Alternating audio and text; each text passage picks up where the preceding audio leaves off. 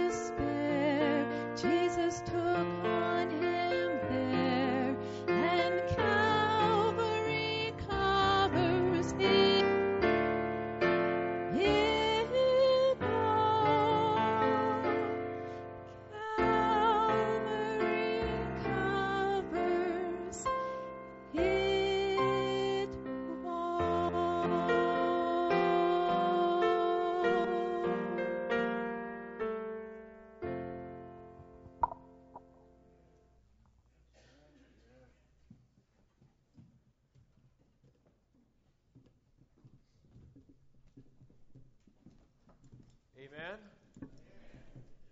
Are we glad for that? Am I fixed all right now? Back okay? I, I put on six pounds while I was gone, so the coat is a little tight. Might have to unbutton it this morning just so I can breathe this morning. Isn't it awful? Go to your parents and they feed you so well, and you go out to eat and you just let it rip. And uh, sometimes if you bend over, that might be just what happens. Well, amen and amen. Boy, it seems like a long time since I've preached. I'm looking for the clicker here. I think there it is. So I found it. Had to remember to turn on my little microphone and everything else. So you're just going to have to put up with a preacher that's out of practice. How's that sound this morning? Turn in your Bibles, if you would, to Matthew chapter 7. I've enjoyed the message this morning. Nothing else can cover our sins but Calvary's uh, blood that was shed for us. There's no other way to get to heaven. I tell you what, I, I don't know, for some reason, the Lord has directed, as uh, last time that we were here, which was a couple weeks, three weeks ago actually, when I preached on Matthew 7 21 through 23 to reiterate some of the thoughts that are in here. Um, a very stern warning, if I could say that. Words that you would not want to hear when you stand at judgment. Those words are, I never knew you. Would anybody want to hear that? Now, I don't know. Sometimes I have difficulties memori- mem- remembering names. Have you ever noticed that? Uh, it is an affliction. I don't know what it is. It is an affliction. Uh, Drew was up here this morning, and I said, I want to just pray for you. And I said, Lord, you help. And he didn't help me remember his name. And he was standing right there. He's on our staff. And for the life of me, Brother Turner, I could not remember his name. It's not that I don't know him, I know him. But God says to these people, I never knew you. Your name is not recorded. I've not ever established the relationship with you. It's not the fact that they were once saved and then lost it. It's not the fact that they were in church and, and uh, had a ticket to heaven and then misplaced it. The Lord says, I never knew you. Let's read there in verse 21. Not everyone that saith unto me, Lord, Lord, shall enter into heaven. I mean, they're saying, uh, Lord, Lord, shall enter into the kingdom of heaven but he that doeth the will of my Father which is in heaven. Many will say in that day, Lord, haven't we done prophesying in your name, and haven't we cast out devils in your name, and haven't we done many wonderful works? Then will I profess, the Lord saying there, unto them, I never knew you. Depart from me, ye that work iniquity. Now, Father, as we come to this message, it is my prayer that as you've laid on my heart to, uh, to uh, again revisit this, we might understand what's being said here and that we might come to a place that we understand the Scriptures in such a great way. Understanding and certainty where we're going to spend eternity.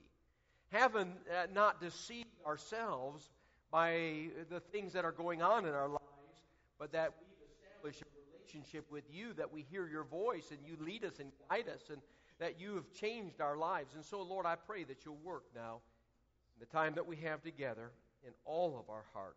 In Jesus' name, amen. Would you not agree with me that it'd be very important for you to know where you're going to spend eternity? Yes or know? Absolutely. Would you want to sit there and and or in go on through life, or as many people are, as they don't, many people don't even put a thought of where they're going to spend eternity. But but would you want to make to, to have a hope so uh, salvation? In other words, I hope I'm going to heaven. Would you would you want to be there? Would you want a no so salvation? Uh, would you want to, to, deceive yourself and say, you know, I, I'm a pretty good person? By the way, how many good people do you believe are in hell? Well, that's kind of a trick question, isn't it? David, it's a quick, quick question because the Bible says there's none good, no, not one. You know, there's a lot of people who believe that they're good. In fact, in this passage, this is what they're bringing out. Haven't we done all these amazing things? God says, I never knew you. By the way, the only way you get into heaven is not by your goodness, but by Jesus Christ. Isn't that the truth? And we know that. And these people here were Orthodox. The Sermon on the Mount is a lot of uh, dealing with a religious crowd. He starts off there in Matthew chapter 5 and he says, Unless your righteousness exceeds the righteousness of the Pharisees, you won't go to heaven. And I'm sure as he said that, there was some jaws that dropped because they saw these people walking around in their white, uh, whited sepulchres, white robes or whatever, walking around very pious and those that were well known in their prolonged prayers and their alms giving and all these things, and he just throws it under the bus. He's dealing with this and he's continuing to deal with this because there's so many people in this world who believe they're going to heaven because of the good things that they do. The Bible says there is none good, no, not one. Last time I spoke, I talked about justification. Do you all, how many were here when I spoke on justification? All right, we talked about the doctrine of justification and then the practical use of justification. I'd like to just reiterate some of those things so that we can, again, understand what is going on here. And can I just say this? What we all are guilty of, and that is the wrong kind of justification. It means, the definition, to render righteous or such he should be. To declare, pronounce one to be just or righteous or such as he should be. Remember uh, that definition? That's a good definition. And as we looked at the verses that justification is used in the Bible, we find that it depends on who's doing the justification, who's doing the justifying. Now, if God justifies, that's a good thing. Amen to that? But if you and I are doing the justification, maybe in our words, maybe in our thinking process, we think we're justifying. I, hey, I'm going to go to heaven because I believe I'm a good person. You have done the justification, not God. Does that make sense? And so we spent some time on that. Let me just say this. Another word for justification is becoming good at making excuses. You hear what I just said? I can justify why I don't go to church. Right or wrong? I can justify why I don't give to missions. Right or wrong. I can justify why I don't want to lead someone to Jesus Christ. I can justify all these things. And all we do is begin to make these excuses out there. And I, as one man said, a person who's good at making excuses is probably not good at anything else. And I want to encourage you let's stop. Matthew chapter 7, it says, Judge not that ye be not judged. With where judgment that you judge, that you will be judged by. You remember that? Oftentimes we think of that as saying, I'm going I'm to I'm to judge Gary based on my thinking processes of Gary. But in reality, it's not just limited to other people, it can be how I judge myself. Does that make sense? I can justify myself. I can judge myself and say, hey, I'm doing pretty good, and I can feel real comfortable with the excuses that I make. And listen, my friends, we are going to stand before God someday and give an account of the life that He has given to us and the resources that He's given to us. We had an amazing missions conference. Would you not agree? Woo! I'm going to tell you, Wednesday night, it went two hours and 15 minutes. And I, am glad that one of the speakers that got up there says, listen, they don't even get started. I think it was in Peru. They don't even get started until they've gotten two hours into the service. And some of us can feel like, oh, my soul, what that church is requiring of us and putting us out so that we can't get home and watch two hours of television. Right or wrong? You see, oftentimes we say, man, that service went so long. But I tell you what, if a football game goes into overtime, do we judge the same way? Hmm, I shared on Wednesday night, and I tell you, I mean, we had some amazing missionaries. Four of them were our own, and the other one I hope will become our own. And as Pastor Nathan says, man, if we could take on $1,500 more a year, we can take on another missionary. I thought about this, and I thought, wow, if we got 50 people to increase their missions giving or get on board in missions giving, and we're praying that 10 people will get on board uh, in the missions giving, say, Lord, help me to give. By the way, if God wants you to do that, do you think He'll make it possible? Is God big enough to take care of us financially? I'm going to tell you something. I have discovered, as many of you have, we can't outgive God. We just do what He asks us to do. And I thought, if we get 50 people to take on $25, I thought, what is $25? I says, well, for me, $25 is going to McDonald's five times, but for you, it might be going out to dinner once with your sweetheart. Once a month. If we had, Pastor Nathan, 50 people take on $25 a month, you know we could take on 10 missionaries. By the way, time's running out, isn't it? And the gospel needs to get out there. That gospel needs to get out there around the world, and that gospel needs to get out right here in Eugene, Oregon. Didn't you love the illustration of the light of the world? That was outstanding.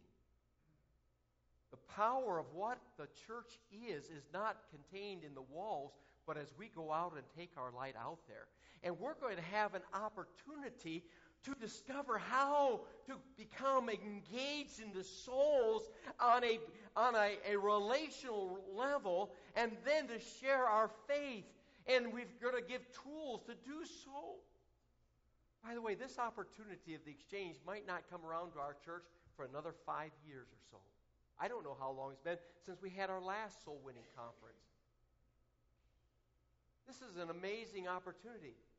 What happens is we kind of drift into doldrum and, and everything, or I said, man, uh, giving up another Saturday. I, I, by the way, I don't know about you, but I feel like I'm on vacation every week now that the building project's done. How many know what I'm talking about? Praise God. Yesterday, I, I got out there and, and, and Friday and, and everything. And yesterday, man, I got up and, and I, I fixed my wife's faucet. I fixed something else. I was all ready to wash her car, but she took it, so I didn't do that. And, and, uh, and I got to read the paper. I got to read some books. Wow. Wow. By 2.30, I says, man, I've done more in this day than I probably did in a month of Saturdays during the building project. Time's running out. Time's running out. May God help us. May God help us to be engaged. And so, this justification, I can deceive myself. And I wrote down here that we can become master deceivers. Think about that. Would you think about that? How many want somebody to deceive you? Anybody want somebody to deceive you? Yet we can deceive ourselves in a greater proportion by the excuses that we make. Can we ponder that? I tell you what, God woke me up this morning with this, this message here and, and, and, and, and talking about justification. I added this back on here. And truly, we, we know that uh, we are not going to be righteous in and of ourselves. And, and we have to understand that we're not good. And, and I gave you this parable of this man who trusted in himself and, and he prayed to himself, this Pharisee. And, and verse 11, he says, I thank God that I'm not like other people. He was deceiving himself. He was thinking he was righteous. He was in tune with the Lord. Just like these people here in Matthew chapter 7. They had a self deception. They were orthodox. They were preaching correct. They were casting out devils. We're not talking about bad people. We're talking about people that are in church. Prayed with himself. I'm like uh, glad I'm not like this this publican here. I fast twice a week. I give tithes of all that I possess. The publican standing afar off would not lift so much as his eyes unto heaven, but smote upon his breast, saying, God, be merciful unto me, a sinner. I tell you, this man went down to his house justified rather than the other. For every one that exalts himself shall be abased, and he that humbleth himself shall be exalted. Well, I like that passage of Scriptures. So as we get into this, this passage here, the deception of this profession, the deception of this profession as, as people delude themselves thinking that certain things are the way they are or they think i can't i can't i can't lead someone to jesus christ i can't I, i'm on a limited income i can't give to missions i, I can't i can't i can't i can't god can we don't serve a god who says you can't we serve a god who says you I can do all things through Christ who strengthens me. You be spirit led, I be spirit led. Just do what God wants us to do. That's the best way to live. Amen to that? Ah, discover the truth of this relationship. Here he says, I don't recognize you. That person might be on the church roll. They might be known at the Oscars. They might have the ticket to the Super Bowl. But if you don't have a ticket into heaven, what is that? May God help us. Orthodox, we see they're zealous. Almost, listen to me. You know, when I was lost and grew up in a works based religion, I almost felt like when I did things that I was bartering with God. Now, I didn't use that terminology, but that was kind of inside of me. I says, Well, God, if I do this, will you do this for me? And a lot of people approach their religion as a bartering and then become disappointed because certain things don't turn out the way they think it should turn out. I'm going to tell you what, these people possibly were bartering with God and their salvation. Well, we're going to go out and live this kind of life. Their problem was a works based salvation. Everybody see that? It's a works based salvation. People have said, well, if we believe in him, we're not condemned. That's what the Bible says. Believe on the Lord Jesus Christ, and thou shalt be saved. Whosoever believeth in him your heart and confess with your mouth shall be saved. As long as you acknowledge and say the right things, are you saved? Not necessarily. Remember, we talked about the, uh, the demons. They believe and they tremble. They're not saved. You, you read in Mark chapter 1 when Jesus is casting out the, the demons there, he says, What have we to do with thee, thou Jesus of Nazareth? Art thou come to destroy us? I know thee, thou uh, who thou art. And they said there, they know who Jesus is, the Holy One of God. Just because we acknowledge Jesus and who he is doesn't necessarily mean that we're saved because there's a lack of integrity of a born again life being regenerated in Christ. This integrity of being born again.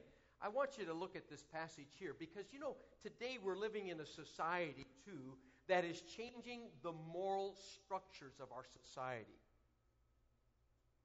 People have their compass based on their own justification in the society that we live. I, uh, when I was down, down there in uh, Arizona, I asked Brother Tetro if he had a book for me to read while I was down there. Can you imagine someone giving you a book this thick to read while you're on vacation? It's, uh, it's called The Story of Civilization.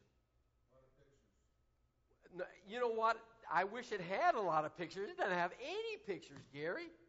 Our Oriental Heritage by Will Durant. Have you read it, Brother Turner? Some of his books. How many have read some of Will Durant's books? He's a uh, well-known historian.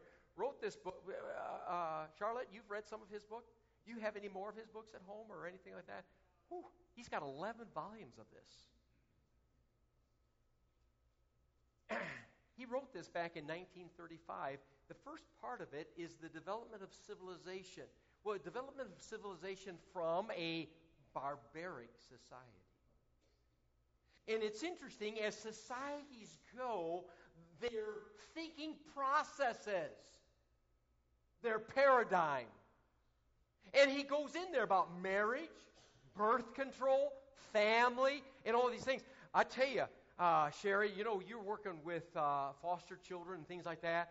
If you read this, and all, you'd say, wow, I can't believe that there were societies like that. Barbaric. In fact, after reading this, it gave me a greater, and by the way, I have a great appreciation for the Bible, but it gave me even a greater appreciation for the first five books of the Bible because those first five books of the Bible deal with civil law, moral law, and ceremonial law, setting the record state straight such that we even to this day uh, allow and have most of our civil laws based on the book of Deuteronomy. Wow. But it also helps me to understand why people think the way they do think. And even as you read about Lot, it, did, did, when you read about Lot and him giving his two daughters away you, uh, to, to these perverted people of Sodom and Gomorrah. Do you all remember that story? How in the world, Cindy, could a father justify giving his two daughters to a perverted crowd? Then I read in here. You know what the customs were back then? If you can imagine this. I mean, it's hard for us to imagine this. But back in those days, that marriage basically had nothing in comparison to what the Bible says in establishing one man, one woman, and the moral aspects of that, not sleeping together before we get married, and all those kinds of things like that. Uh, when they got married in those days, there was clanal marriage. Does that make sense? Clanal, is that the right word? You know, when Brother er, uh, when Brother Turner raises his eyebrows, and you say that's probably not right, but but clan marriage. In other words, a man would marry a wife, but she didn't belong to him; belonged to the clan. Can you imagine? And and the custom was to this that if you had guests in your home come, that it was proper and hospitable to give your wife to the guest.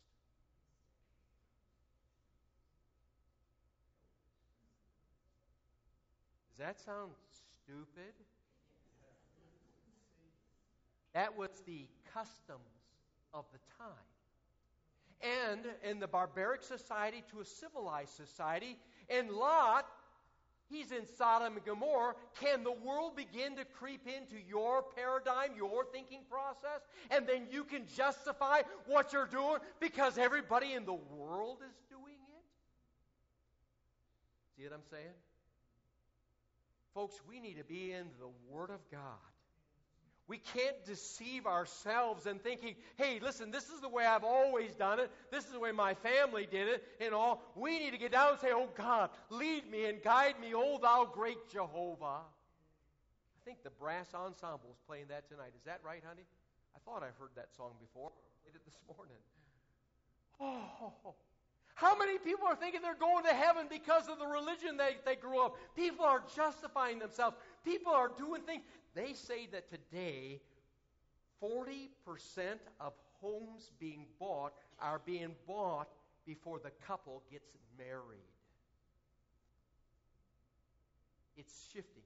And as I was reading this book and thinking of the barbaric society to a civilized society, I see America becoming from a civilized society going back to a barbaric society. Why? Because you lose your moral compass.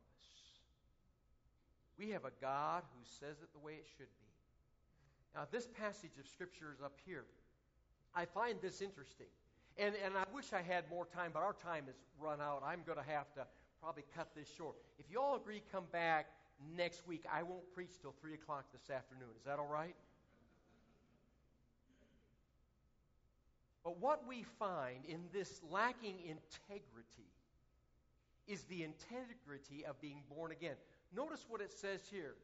Do you not know that the unjust will not inherit God's kingdom? Now, I want to ask you, what makes you just? If you are justified by God by accepting Jesus Christ as your Savior. Does that make sense, everything?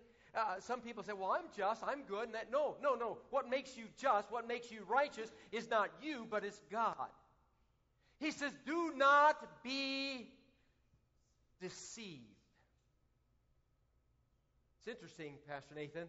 That word, do not be deceived, is in the present tense.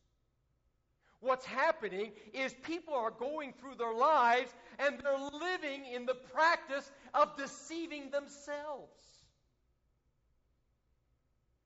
There are many people who are doing that. He says, no sexually immoral people. Now, when we get into this passage, and I, I looked up some of these tenses and what's going on in this passage because I, I find it very fascinating, the Greek tenses. I really do. But these words that are being used here are not uh, verbs, they are, most of them are nouns or adjectives. So, what is a noun? A noun is substance, right? It can be an idea, it can be whatever, but it is some type of substance, or an adjective is what's describing it. So understand that in the use of these, these words and these nouns is not that, that this person has uh, sin in his life, because we will have sin in our lives as a born again believer. We will do wrong things. But these are the description of the person. This is his life. This is who he is. This is his substance. Does that make sense?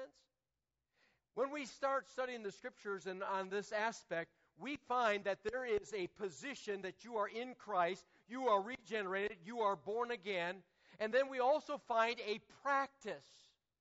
And the practice of our lives and what we do in our lives, it ought to mirror who we are. Is that not correct? Or else we are living a hypocritical life. By the way, People say there's a lot of hypocrites in church. I'll tell you what, there's a lot of hypocrites in this world. At least while we're here in church, we understand that we are sinners saved by grace, and we've come to that place to acknowledge our sins and ask Jesus Christ to come into our hearts and to save us.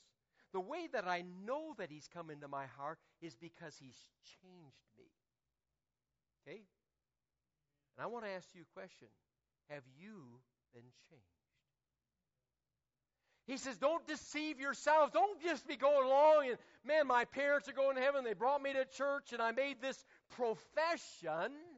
When I was younger, and and and and and and uh, and, and I just living my own life. He says, don't be deceived. The sexually immoral people, the idolaters, the adulterers, the male prostitutes, the homosexuals, the thieves, greedy people, drunkards, revilers, swindlers will not inherit the kingdom.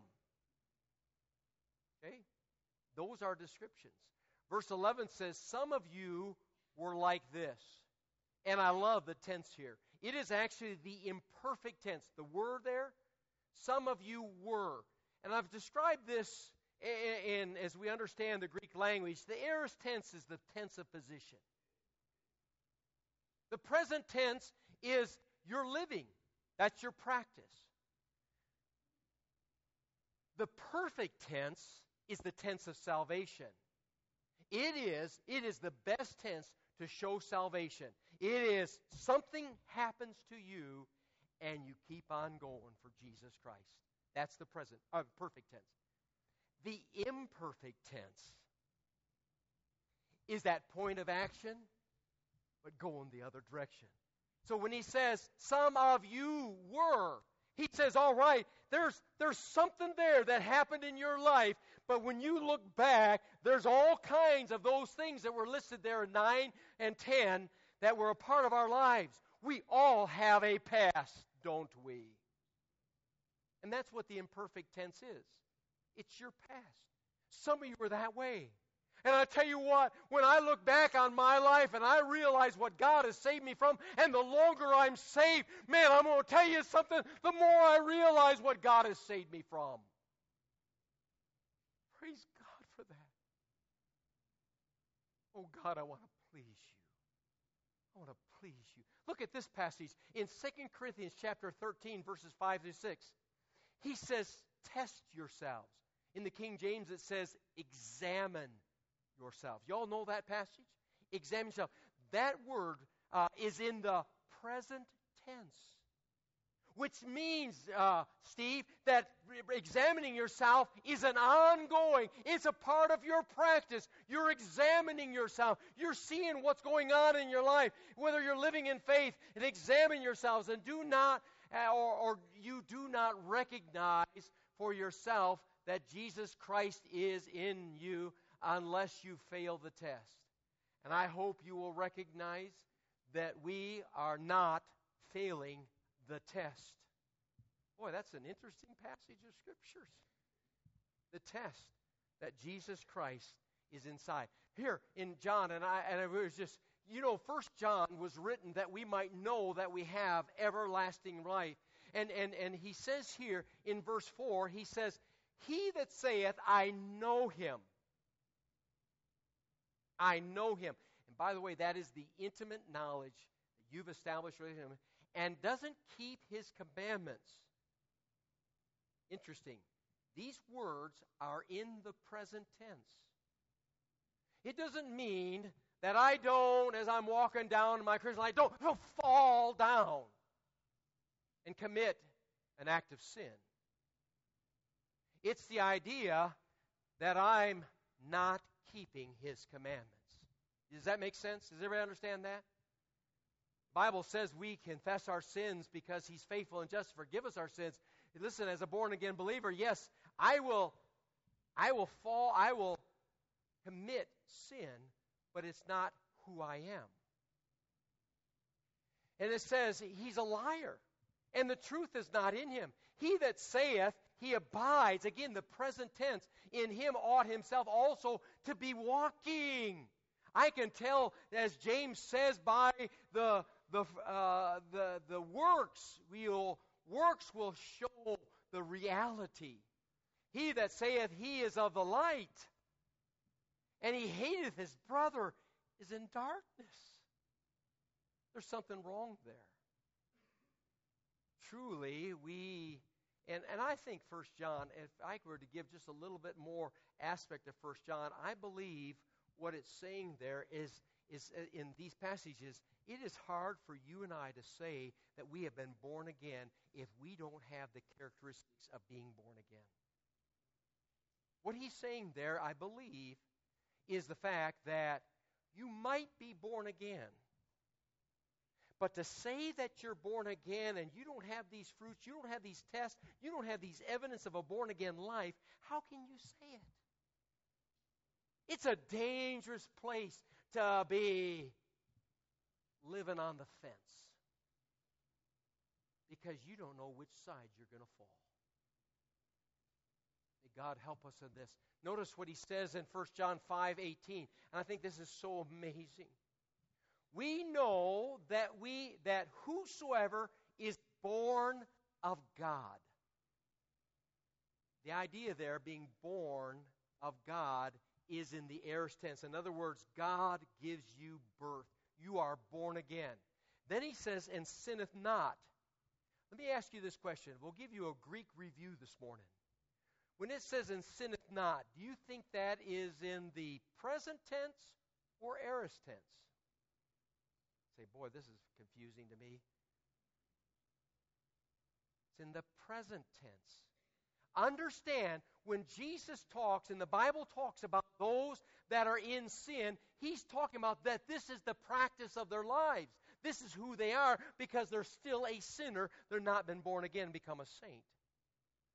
So here it says, and, and know that whosoever is born of God, that means you have come to Jesus Christ. You have accepted Him. You are in Christ. You're not going to be going out there just living in sin. This is not the characteristic of your life. And he says, But he that is begotten, the word begotten is the same word as born there. You are born. It is in the aorist tense. I have been born again. And it's in the passive. In other words, I didn't give myself birth, God gave me birth. Keepeth himself, and that wicked one toucheth him not. Praise God for that. And so, my question this morning have you been born again? Now, being born again means that there was a birth. And after that birth, there's a growing up. Y'all know what I'm talking about? How many are still growing? I'm growing. Growing up. We had six kids, and all six kids did not come out walking all six kids didn't come out and say, Hey, mom, I'm hungry. But they grew up and they kept growing. You know, it's a part of life. It shows that we have life. Father, I pray that you help us to catch this this morning. I, I want so much folks not to be deceived at Westside Baptist Church, but to understand where they'll spend eternity based on the justification that you give to each of us by our acknowledgement as a sinner, unable to save ourselves, and our trust in Jesus. And then, Lord, the justification, like James brings out, that, Lord, it shows, it declares. Our words declare who we are, our, our actions declare who we are. And maybe, Father, Right now, there's some folks here that don't know. It could be they've never been born again.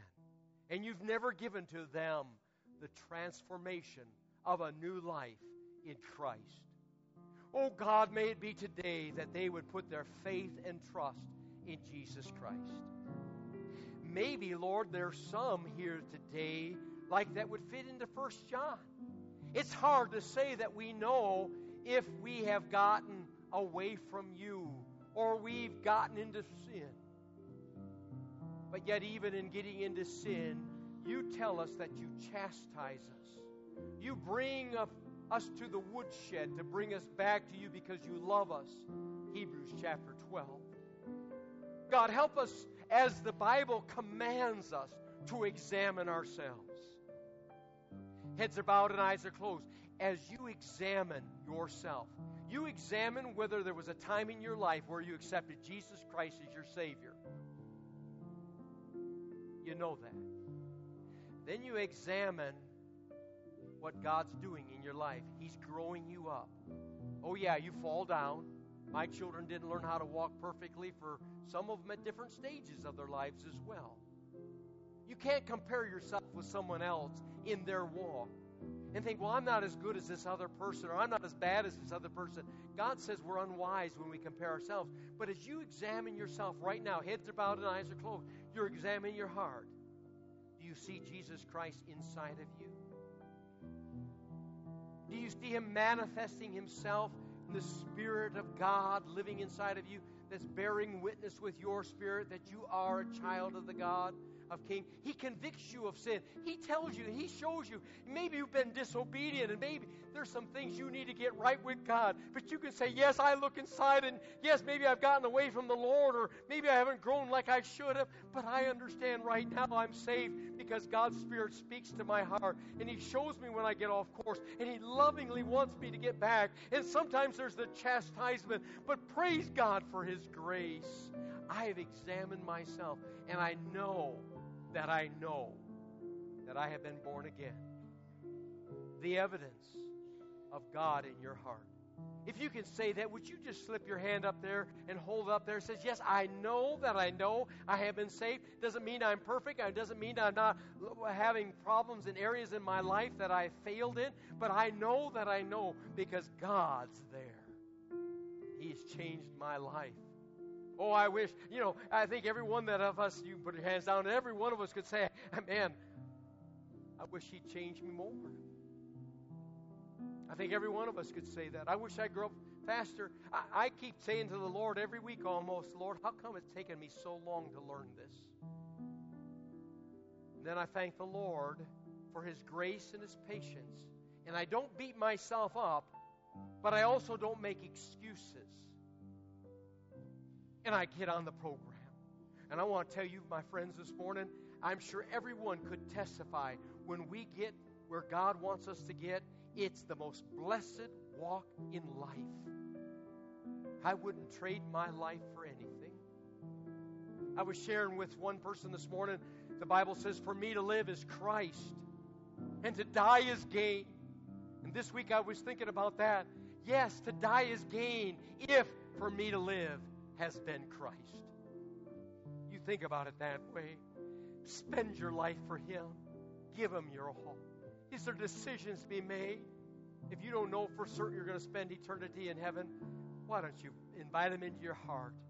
You can do that even right where you sit or during this invitation or afterwards. You say, Preacher, I want to know that I know where I'm going to spend myself in eternity. If that's your prayer this morning, would you slip your hand up as well? And then this morning, may God help you to invite Christ into your heart. Father, thank you so much for your word. Thank you for the treasures of it. Lord, how consistent it is, how amazingly it's been preserved and put together. Lord, you do not want us to be deceived. The devil is the great deceiver. And Lord, this morning you just laid on my heart how that we all need to be careful about justifying the wrong that we're doing. Maybe we've got aught with a brother and we just justify it make excuses saying if they hadn't treated me that way. Maybe it's we're not giving as we ought to because we think that we can't make it and ends meet and we justify and we deceive ourselves rather than trusting in you to lead us and guide us. Oh God, may that message resonate this morning in our hearts. In Jesus' name. Amen. Amen and amen. I can't tell you, my friends, listen to me. I can't tell you enough how God arrested this message for us to hear about deceiving ourselves. We don't want to do that. Amen to that? We don't want to do that. Just as I am without one plea, but that thy blood was shed for me. Let's stand together. Let's sing the first and the third verses. If you got needs this morning, I trust that you'll come.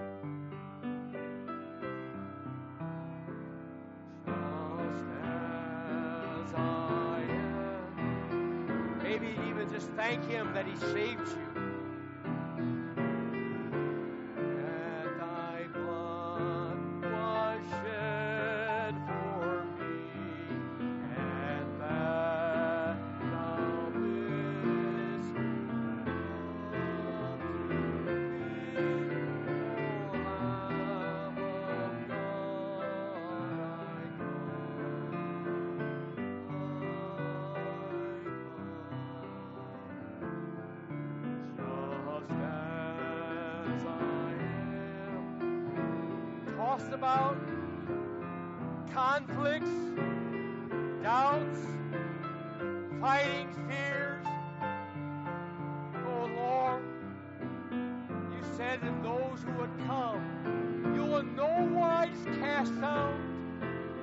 Father, help us to come to you. Thank you for saving our souls. Thank you for saving my soul. Let's live for Him. Amen. Let's give Him our all. Let's give Him our all. Let's be obedient. This morning's the day that we're taking up our faith promise cards. Let's be obedient. Somebody might say, Well, I've never done that. Has it ever occurred to you that everything that you do was a time that there was a time that you never did that before? Just do what God wants you to do. Amen. Pastor Nathan, will you ever regret it? Never regret it. Will you ever regret it? Never regret it. Mike, will you ever regret it? Never regret it. Be obedient. We've got our Sunday school classes now that we're going to. If you'd like to stay for that, wonderful. And then tonight, oh, I tell you, come back tonight. You're going to be in for a special treat. Make sure you sign up for the exchange at the Welcome Center. Is there a song we're supposed to sing as we close, or just close? I, you know, time's up. Let's go. You're dismissed.